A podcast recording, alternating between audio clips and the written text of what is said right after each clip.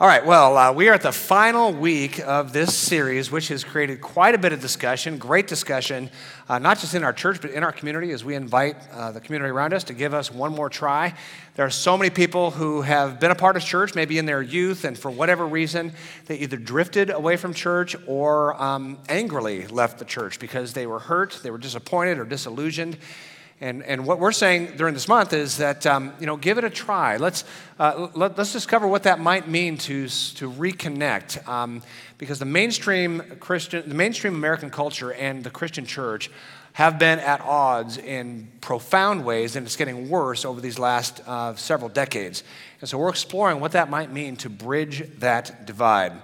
Before we do, I want to just uh, confess to you and my wife, I think she's in this service, that I was a terrible, terrible um, early date for my wife when we were uh, just meeting. I was a horrible, uh, horrible um, person when it came to that dating relationship.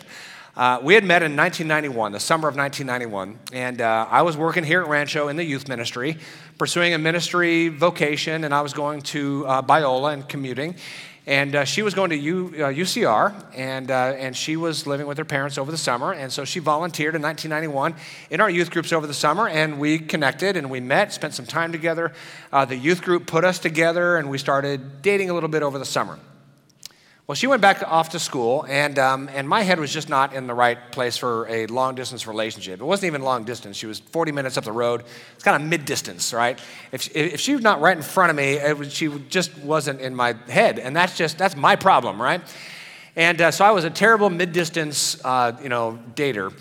And I wouldn't call her that much. We would even set times, set dates where she would, you know, come from school on a weekend and I would cancel at the last minute. I mean, just bad stuff. And you're laughing at me. so, I, I, I deserve it. It's the truth. It's totally the truth.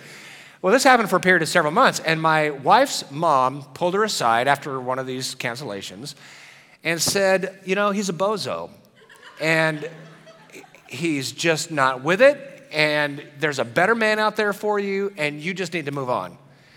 Now, my wife, thank God, my wife gave me one more try. She said, No, I'm going to give him another try. And we had a little conversation, and, and I had to confess that my head just wasn't in the game. And my excuse was, you know, I'm in ministry, basically full time, school full time, I owned a business, I mean, I just doing a lot of stuff, but I also wasn't really in, in the emotionally mature state to be able to give myself fully to a relationship. But I knew I, I, I, had to, and I knew she was the one. I knew, I mean, I loved her, and my heart was with her, and so I had to reprioritize, get my act together. Now, fortunately, the rest is history. Um, about a month after I got my act together, we started talking about a life together, and a few months after that, we were engaged. And I mean, this, this was just the thing. I just had to make some adjustments because I was missing out on something powerful because I was a, a bozo. And this is the one time I agreed with my mother in law. I was a bozo. Now, just to be clear, my mother in law probably is still telling my wife, leave the guy. I don't know. But anyway, so, what we're saying is, as a church, as the American church, or as the Western church, we've made some mistakes. We have been bozos. We have not done what we really should be doing. And as a result, we have driven a wedge between the church and the mainstream American culture. Much of it has been our fault. So, over the past several weeks during our January series, we've talked about several things the church has done to create that rift between American culture and the Christian church. And so, week one, we talked about the church being known for petty infighting. And so, what we're saying to the community is hey, give church one more try. Here, you'll find a loving church unified around our common mission to advance the cause of Christ. And we think, hey, this unified culture, despite our differences, different backgrounds, our diversity, we're coming together in unity towards the cause of Christ. We think you'll like it here. Week two, we confess that the church is known for checking our brains at the door, right? We just want to come and sit and believe everything the pastor tells us, not really think through things. And so we say, hey, give church one more try. Here, you'll find a church that thoughtfully considers life and faith together in a humble and diverse learning community. Week three, we talked about the reputation that the church is known for disregarding science. You know, we, we are adverse to science. We just have our nose in God's word, whatever it says, you know, and I get that, but there is a lot of ways that God speaks. And we detailed that in God's word. God speaks in nature as well. So we say, hey, give us a try. Here you'll find a church that has a love for learning, for discovery, and for engaged conversation with the confidence that both the Bible and nature speak of God. Last week we had a good time together. Uh, the church is known for being judgmental and hypocritical, and so we're inviting the community hey, give us a try. Here you'll find a church, certainly not perfect, but eager to accept and walk with all people in grace and humility, regardless of their faults, flaws, and failures, just as God walks with us all. We all have faults, flaws, and failures, and God is patiently and forgivingly walking with us by grace through Jesus Christ. Today we end our series by owning the fact that the church is known largely for ignoring the suffering in the world. The church has a reputation for spending our resources on ourselves, an inward focused church, and largely ignoring the suffering in this world. And so we're addressing that today. Now, as we address it, I want to give you an example of what it means for someone to kind of buck that reputation and to have the heart of Jesus Christ to help alleviate the suffering in this world. Her name is Jamie Story. She is a middle school teacher here at Rancho Christian. She's got a big heart. I mean, she is beloved around here. She's a member of Rancho Church as well. And she had been hearing over the last several years our vision to start this boarding school in the Embu province of Kenya. Uh, there are right now about 300 of these orphans under care uh, under the Imani program. And, uh, but right now, they're just, their needs are being met, they're fed, they're clothed, their school fees are being paid but they are orphan kids that really still do not have much of a hope in a future. And the solution for them is a Christ centered boarding school where they will be loved unconditionally, they will be trained in exceptional education, and they will be equipped to go off to university and then help to change Africa itself. So she got real excited about that. I mean, she's sitting in church, gets excited about that, and she fell in love with these kids, having never met a single one of them. She fell in love with them. She started praying for them. She rallied our school to, to help uh, the Imani Project. And, and she had a goal in her mind that one day I'm going to meet these kids. And so we just had our latest trip to Imani, and uh, a group of about 10 uh, people went. And she was on that trip. And I want to show you a, a, picture of the team. And there she is right there, the lady on the left. And, uh, and she went and had a great time. We grand opened the school. It was a wonderful time. It was the achievement of a goal of ours we've had for years. But we didn't celebrate that here because she uh, had a medical problem on the way home from the trip. Uh, the flight from Nairobi to Paris uh, became traumatic for her. She had breathing problems. And they were so serious that she went immediately from the plane to the uh, airport doctor, and the airport doctor said she's got to go to a hospital right now. She cannot fly back to the United States of America, and she's been there ever since. She has pneumonia. It's a very serious uh, pneumonia, and she is battling. She's been in a medically induced coma. Uh, since then, they tried to take her out of that a couple of days ago. It didn't go real well, so she's back in that medically induced coma. She's obviously a young lady, has got, got kids, and, and our heart is breaking for her, for, uh, for her husband, for her children, and our whole school community is praying for her as well. We hadn't brought that here because the family is, had been asking for privacy and trying to keep things really, really under the radar. And uh, just recently, they gave us permission to talk about it here. So we want to pray for Jamie. There's a GoFundMe account for her. Uh, the family is experiencing extraordinary um, costs, as you can imagine. They basically had to move to Paris, France. They're all well insured. The trip is well insured, but insurance companies will be blaming each other for the next I don't know how long. And so it's just a very, very complicated uh, scenario here until all that gets worked out. But the thing we're focusing on is her heart, her heart of love. And I remember before um, she went, uh, we had gone through the admissions process for the first fourth grade classes of Imani. And the, the target was 50 fourth graders. And she came up to me. I was sitting right there at, at Encore. She comes up to me and she says, with the biggest smile on her face, We have 75. I had no idea what she was talking about. it's like 75 what? I, and I, in my head, I'm thinking, do I pretend to know what she's talking about?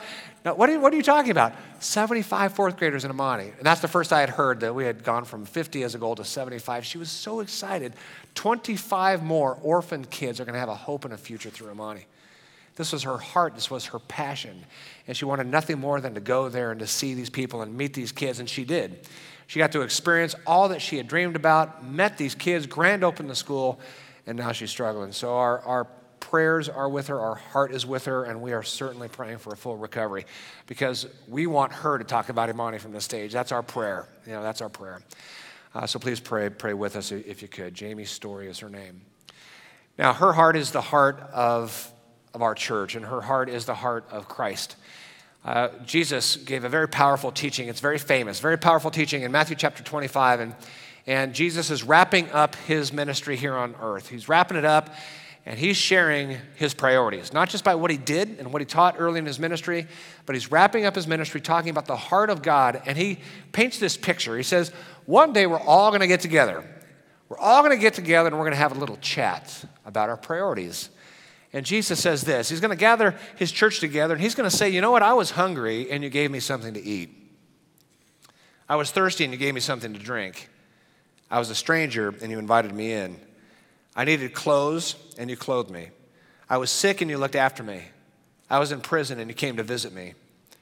And the church gathered around Christ is like, I don't remember taking care of Jesus. I don't remember giving Jesus clothes or Jesus food. And, and Jesus says this famously I tell you the truth, whatever you did for one of the least of these brothers of mine, you did for me.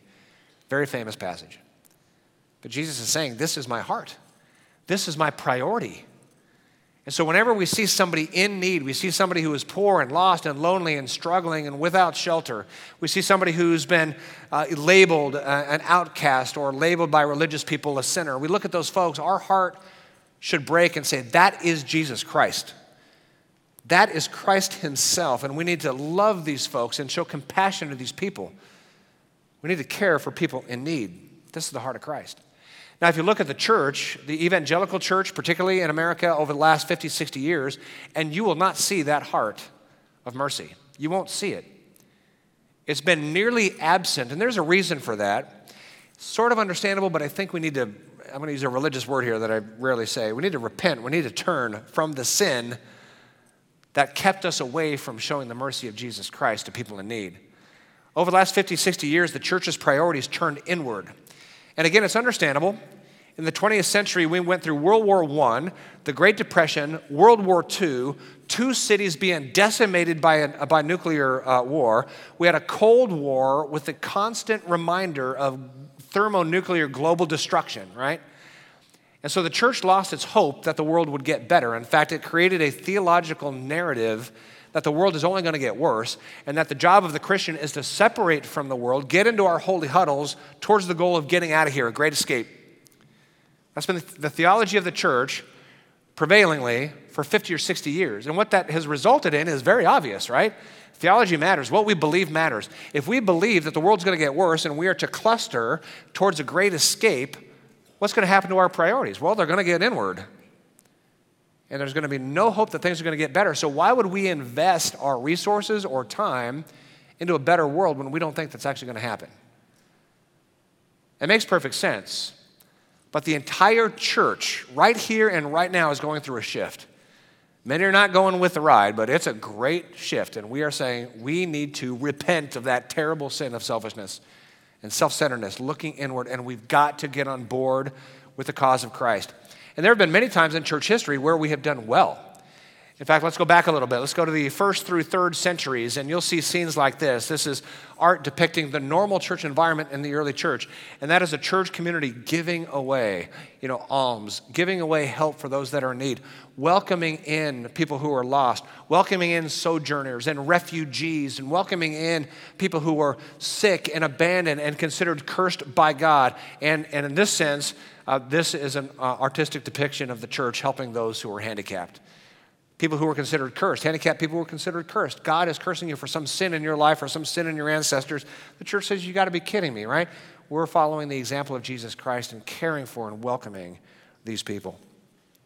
Then there's the Renaissance and Enlightenment period. And the Renaissance and Enlightenment period was a rebirth of the intellect and rebirth of vision and rebirth of this Christian thinking that God is going to make this world a better place. And so there was an emergence of art, incredible art emerged during this period. God inspired art, that there is beauty to recapture here. And where there is brokenness, there is beauty to be revealed again. And this was in the form of visual art and architecture and music. Not only that, um, houses of education sprung up everywhere, including Oxford and Cambridge as Christ centered institutions. Every single Ivy League school in America was founded as a Christian school with that Christian ethic that God is in the business of making this world a better place. So we need to equip young men and women in educational institutes that are the finest and send them out and to equip them to change the world. And that's frankly why we're involved in Christian education too. It's not just to fill our, our campus uh, Monday through Friday. There is an incredible Christian heritage at play in God's church. And it's being rediscovered even now.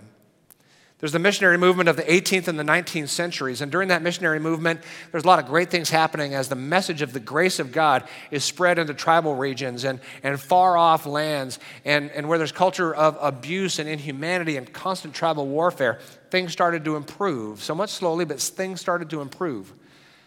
And a little bit later, the abolitionist movement was birthed in the church. And, and, and, yes, the church early on was involved in slavery, as every Western country was, a terrible, terrible thing, and that is without excuse. But it is the church that rose up and said, This is not in line with the heart of God. These are human beings. They need to be set free. And so it's the Christian church that started the abolitionist movement. And then we have the denominational age, and this is 18th, 19th, even a little bit in the 20th century, the age of denominationalism, where Christian churches would gather together around a single bureaucracy. Now, denominations right now are just kind of, ah, that's just a denomination and they don't have good reputations and some of it's understandable. But there was a great thing that happened as, in some instances, thousands of churches would band together as a single denomination. There would be a central bureaucracy and a central source of being able to collect some funds and use those funds, big funds, to accomplish big things to help people in big ways. And so, in that denominational era, there were hospitals built by the church hospitals built, series of hospitals, series of medical clinics and schools, international charities, relief agencies, serving people with no strings attached, just serving people because they're human beings made in the image of God. There was powerful benefit that came as a result. And just to give you a short list, here's the Red Cross, and this is when they were first formed, and they're helping after disaster in New Orleans. Uh, Red Cross was, was, formed as a Christian agency, Salvation Army, Compassion International, World Vision, Samaritan's Purse, Catholic Charities, Lutheran Charities, Methodist Charities, all these big denominations doing big things for the cause of Christ. And so, right now, there are countless hospitals and clinics and schools and distribution centers, disaster relief agencies, water projects, housing projects, disease prevention, initiatives, all in the name of Christ. Institutions that number in the hundreds of thousands doing all kinds of good all over the world still today. Hundreds of thousands of non governmental organizations in the name of Christ helping people in need, including the two that Rancho helped launch just recently Plus One Palawano and Imani. This is a powerful thing that happened in the 18th, 19th, and parts of the 20th century, but in the second half of the 20th century, we lost that value because we lost our hope. And just now, the Christian church is starting to be revitalized. So, how can we improve? Well, let me just tell you about a couple things. Number one, we've got to uh, sort of fix the, um, I'm just going to lazily label it the televangelist problem, and you know what I mean by that, right? There are uh, televangelists like this guy right here. And uh, if you know the story, you know why that's so hysterical. Uh, but there's the, televangelist who are um, out there just frankly robbing people for their own benefit. And these are clowns. These are absolutely clowns. And there's no excuse. Without naming names, I, I, I really want to badly, but we'd be here way too long. There's a guy who locked himself in a tower and said, God will kill me unless I raise $8 million. The miracle is that $8 million was raised. There's a guy very famously who sold faith healing prayers.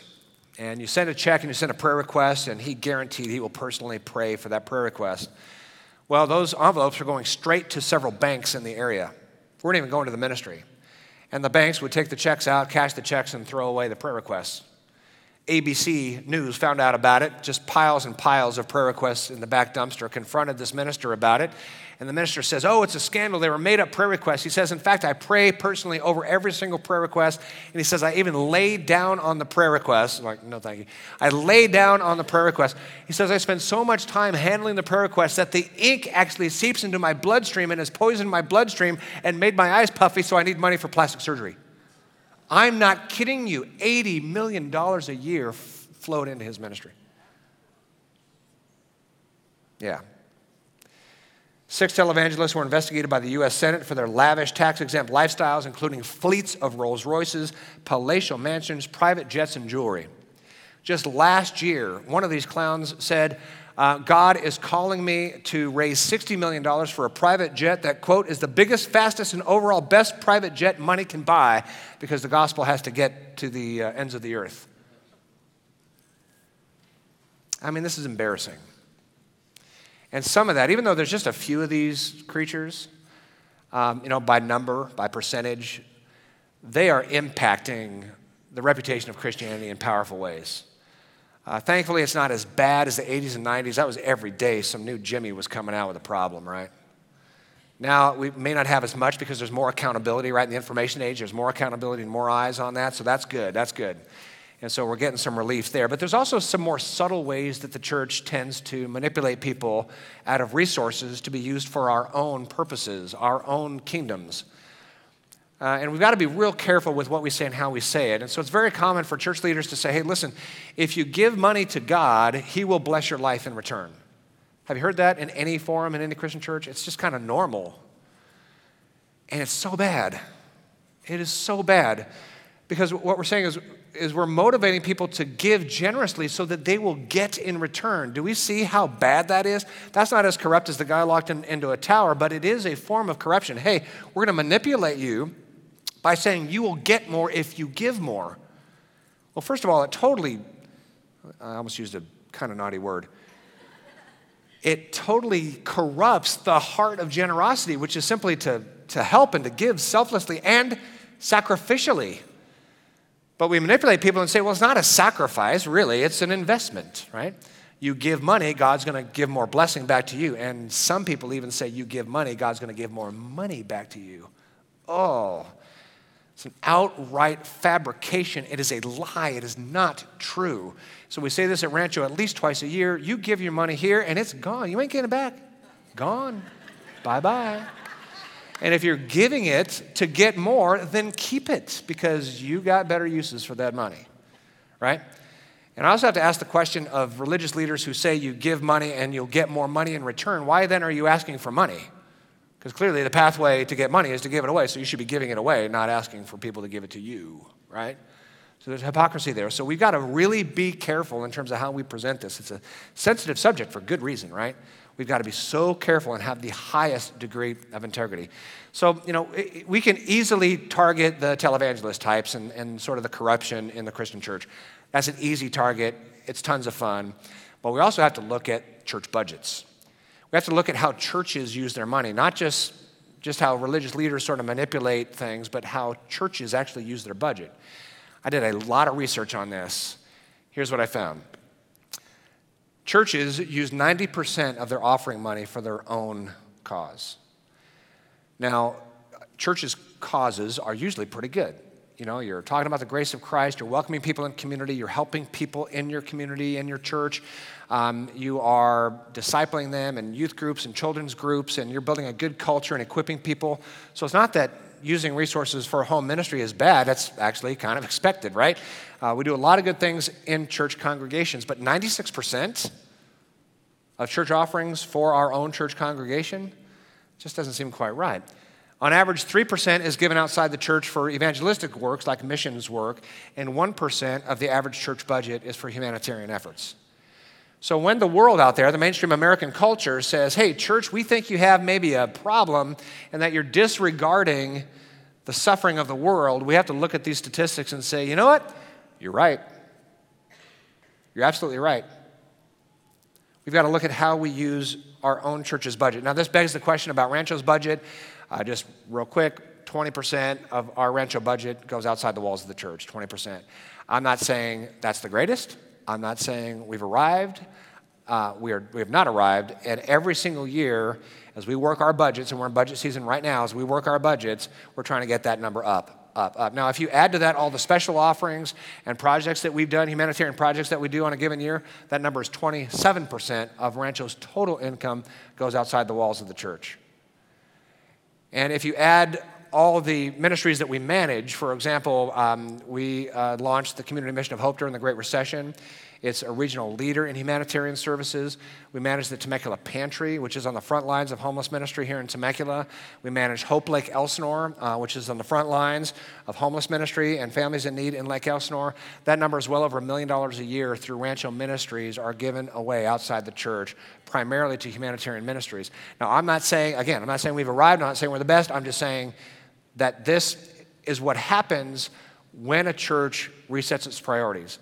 And to be real frank with you, we had to reset our priorities about 10 years ago. 10 years ago, we looked at our budget and said we were the standard 9631. and we had to get better. So every year, just incrementally, every year, more, more, more. Cap the amount we spend here in house, and more and more of our budget uh, outside the walls, particularly to humanitarian needs. Because you look at the ministry of Jesus Christ, half of his ministry, as detailed in the Gospels Matthew, Mark, Luke, and John, half of his ministry was meeting the needs of people who were lost and desperate and hurting and lonely and labeled sinners. Half of his ministry. And so we got to look at what we do as a church and say, we got to get on board with that. One of the highlight examples to me in the Bible, in terms of an example of a church that's on board with the priority of Christ, is the Macedonians. The Macedonians, they were a poor church, but there was a more poor church in Jerusalem getting just creamed with persecution. And so they decided the Macedonian church asked to help out the Jerusalem church. They asked, and it's almost like there's an assumption well, you don't have much to give. And they pleaded for the privilege of serving the Jerusalem church by taking up an offering. Here's what it says The Macedonian church gave entirely on their own. Nobody even asked them. They were so in line with the heart of Christ that they said, We want to get on board. You didn't ask, but we're doing it. And they urgently pleaded with us for the privilege of sharing in this service to the poor. Part of the, the reason, perhaps, that that the broader Christian church is not expressing so much generosity is because I think the broader Christian church, including individual Christians, may not consider it an exceeding privilege to give their resources away. I mean, this church couldn't wait. They asked for it. It's a privilege to give.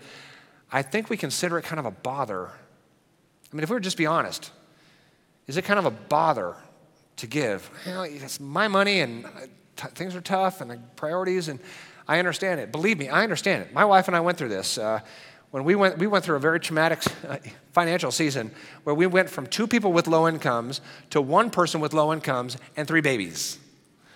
I mean, traumatic. And, and we had to pull back on a lot of stuff, and giving was pulled back, but we committed to each other hey, we have to eat. And the Bible say, does say, give out of your abundance, not out of your lack. And so we're not following the garbage. Hey, listen, you give, God's going to give more money. We had a short season there where we just struggled and we pulled back. Whether that's right or wrong, doesn't matter. Just was. But we committed that every single year we were going to get that thing higher and higher and higher. And in short order, we got right back to where we needed to be. Just a period of time. But there was this, this eagerness to say, it is a pleasure and a privilege to give. And for a while, when we were really struggling, we pulled back a bit, but we got right back to it. And, and so I understand what it's like to look at the budget and say, hey, just purely by the numbers, we're struggling here. But the heart will build something over time that is absolutely wonderful. The heart of the Macedonians, it is a privilege to share, it's a privilege to serve. So we talked about the, the televangelist types, we talked about church budgets. Now let's wrap up by talking about us, you and I. And this is a little sensitive. I'm just telling you, this is not a building campaign. We're not taking up an offering. We're not doing any kind of fundraising here. I guarantee this will not end in a guilt trip. Guaranteed, right? Okay, high fives. We're doing it? Good? All right, high fives, everybody. Here's the statistics just to take a look at. The average American gives, and I'm talking about Christian non church, an average American gives away 2.5% of their income to charity.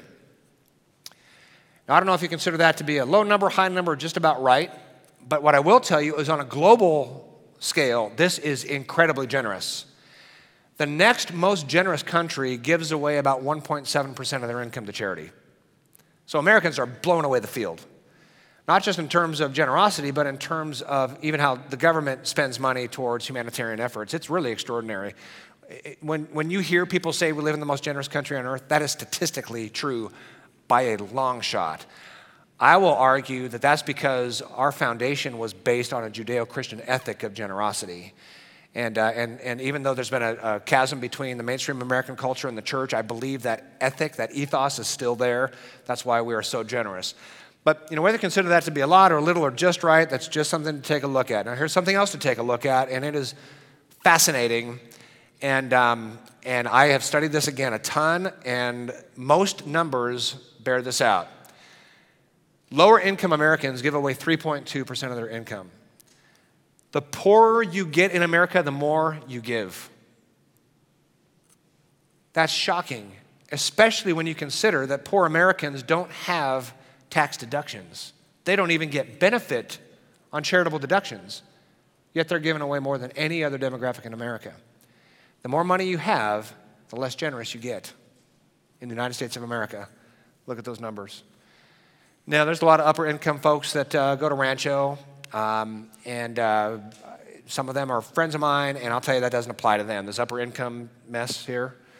And uh, two of them in particular spend a lot of their energy going to their other upper income friends and say, hey, dude, loosen up, right?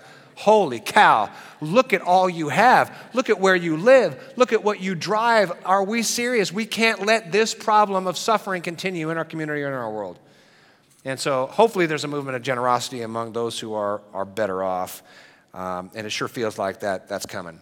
So we talked about America in general. What about the Christian church? America gives 2.5% of their income. The Christian church gives 2.5% of their income. Now, again, whether you think that's a lot or a little or just right, the reality remains there is no difference between the non Christian generosity and the Christian generosity. The only exception to that are church going evangelical Christians. They're the highest, and they're just over 3%. So that's, that's good. And I think many of us would categorize ourselves as that. So that, that's pretty cool. But on average, Christians give the same as non Christians.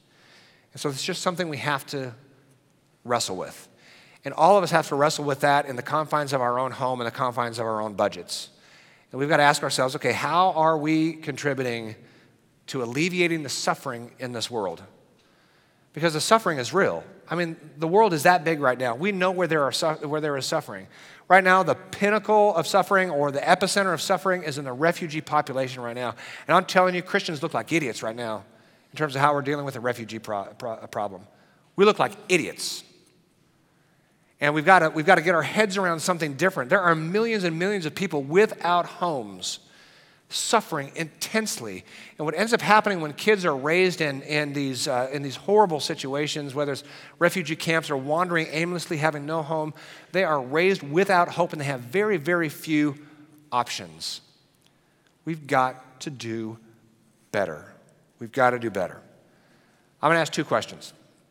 And they are, uh, they are leading questions. so and, and they're obvious questions, but I, I want you to just walk with me on this little final road here. Do we agree with the priority of Christ that helping people in need is important? Simple question. It is not a trick question. It's leading, but it's not a trick question. Do we agree with Christ's priority that helping people in need is important? What's the answer? Yeah, of course. Second question do we want to participate, regardless of whether we are participating with time or treasure? Do we want to participate in making the world a better place by helping people in need? What's the answer? Yes. Okay. A little less, fewer le- yeses there. Um, but those are two yeses. We would all say yes to those questions, right? Um, I think you're afraid of where I'm going with this. It's really a nice place, a safe place, and a wonderful place we agree with the priority of Christ that helping people in need is important. We want to participate, whether we are or aren't, we want to participate. I think that's enough. I think that's enough to create a culture where amazing things can happen. If we have a, a culture and a community that is dedicated to getting on board with with the cause of Christ, actually engaged in the cause of Christ, not just talking about it, but actually engaged in the cause of Christ to help people in need, provide opportunities for people to get involved with their time and with their treasure, amazing things can happen in terms of the church getting on board with the priority of Christ, number one. But number two, having the world that has been sort of shunned by the church or a world rejected by the church, I'm telling you, the world, the mainstream American culture, will absolutely look favorably on a church that is doing what Jesus did. I think the greatest opportunity the church has to bridge the divide between mainstream American culture and the church, the greatest opportunity we have to bridge that divide is by helping people in need. We used to be really, really good at that. The church used to be really, really good at that. We've been horrible at it for the last 50 or 60 years. We can make the changes to make that happen. And if the church once again assumed its rightful place as the world's leader on humanitarian efforts, making the world a better place because we know God wants to make the world a better place through his people, then we will take our rightful place not only as the leader of humanitarian ministry, but we will take our rightful, respected place as, as the people who are exuding the very heart of God. I just want to close with a, a couple of, of numbers here. $4.2 trillion. That's the amount of money Christians make in America. That's a big number. Christian households bring in $4.2 trillion. Good job, guys. You're doing well. Of that, 2.5% of that is given away to charity, primarily churches. And so that's, one, uh, that's $115 billion given to churches. That's a 2014 number.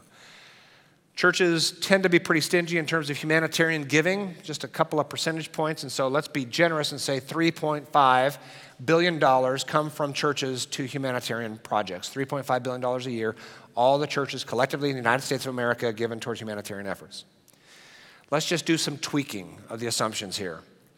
And let's just assume that the Christian church says, okay, we're going to be on a journey. We're going to kind of repent of this nonsense of the last 50 or 60 years. We're going to take our rightful place as the leader globally of humanitarian ministries for the cause of Christ.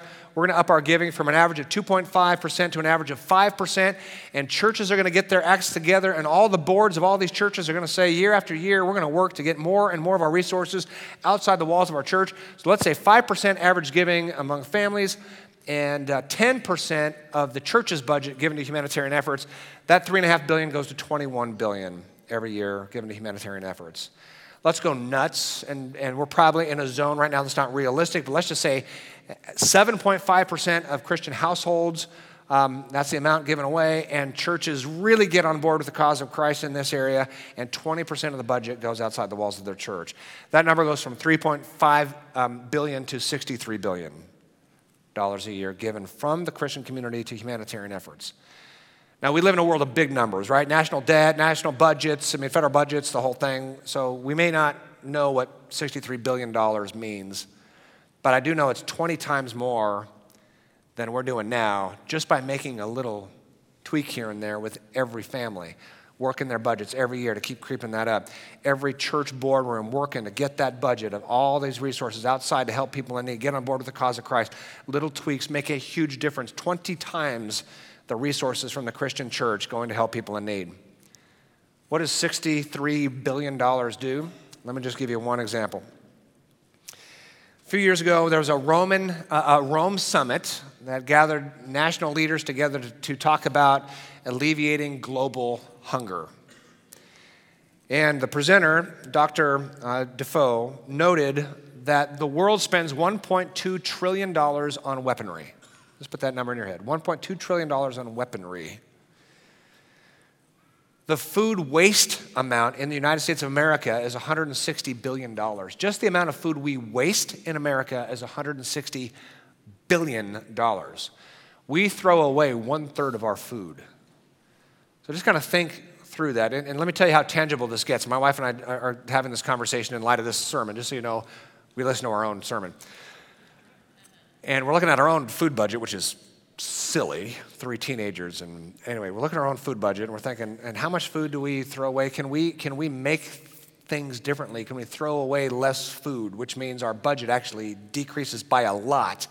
And then what can we do with that? If we took a third of our food budget and just assume we waste a third of our food, and we were just smarter and take that third of that food budget and put that to work, I mean, that's real. And, and there's almost no sacrifice except we are making reasonable portions and we're not throwing away a bunch of food, right? $160 billion in US food waste alone.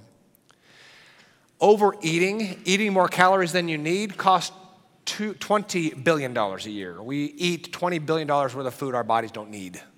$20 billion. Just to put math around it, again, that can mean something, right? Can we pull back, you know, the actual money we spend on food because we're eating more reasonably, and can that be reinvested? These are just creative thoughts, just creative thoughts. Some of you are laughing, making jokes. I'm with you. This presenter said to alleviate the entirety of the world's hunger problem, to feed the world's 826 million hungry people would cost $30 billion. Can $63 billion make a difference? That's 60 billion new dollars if we just just reallocate a little bit in our personal budgets and we, we reallocate in our church boardrooms.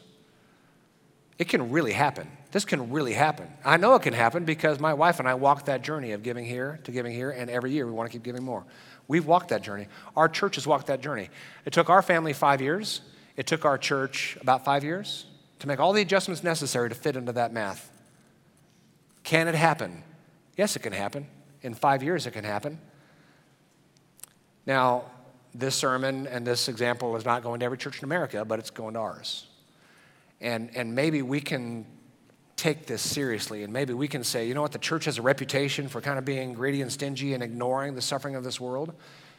And maybe our church can very, in a very real way, continue to grow in this area. We are doing amazing things already. Imagine what could happen going forward. And just to close with this vision if it is true that the world has largely rejected the church because we are ignoring the suffering of the world, then perhaps if we stop ignoring the suffering of the world, we will lift up so brightly the light of Jesus Christ that the world will be drawn to him and drawn to a church that looks very much like him. And maybe people who have rejected church will give it one more try. Let's pray. Our God and Father, we thank you for the mercy that you showed to us through Jesus Christ. You showed the fullness of your nature by sending your Son, the fullness of divinity, showing mercy, compassion, living his entire life in service to other people, particularly those who are hungry, lost, broken, homeless, outcast, labeled sinners, lonely, enslaved. And so we look at the example of Christ, we see the priority of Christ, we see the heart of our Heavenly Father. God, we agree with this priority and we want to get involved. Thank you for a church like Rancho that is very actively participating in alleviating the suffering of the world locally and globally. God, we want to do more. We want to be like the Macedonians. We urgently plead for the privilege of helping more and more people in this world, bearing more and more burdens relieving suffering in a way that lifts up the light and the love of Jesus Christ. God, I pray that every family would do what they need to do to, kind of work what they need to work, help our boardroom and, and our elders and, and boardrooms all across churches in America to uh, really do the soul searching needed to get on board with the cause of Christ to alleviate suffering in this world so that we would retake our rightful position as the world's leader in mercy ministries alleviating suffering to such a degree that the world would take notice, the world would see Jesus Christ in his church and be drawn to a relationship with you. In Christ's name we pray. Amen.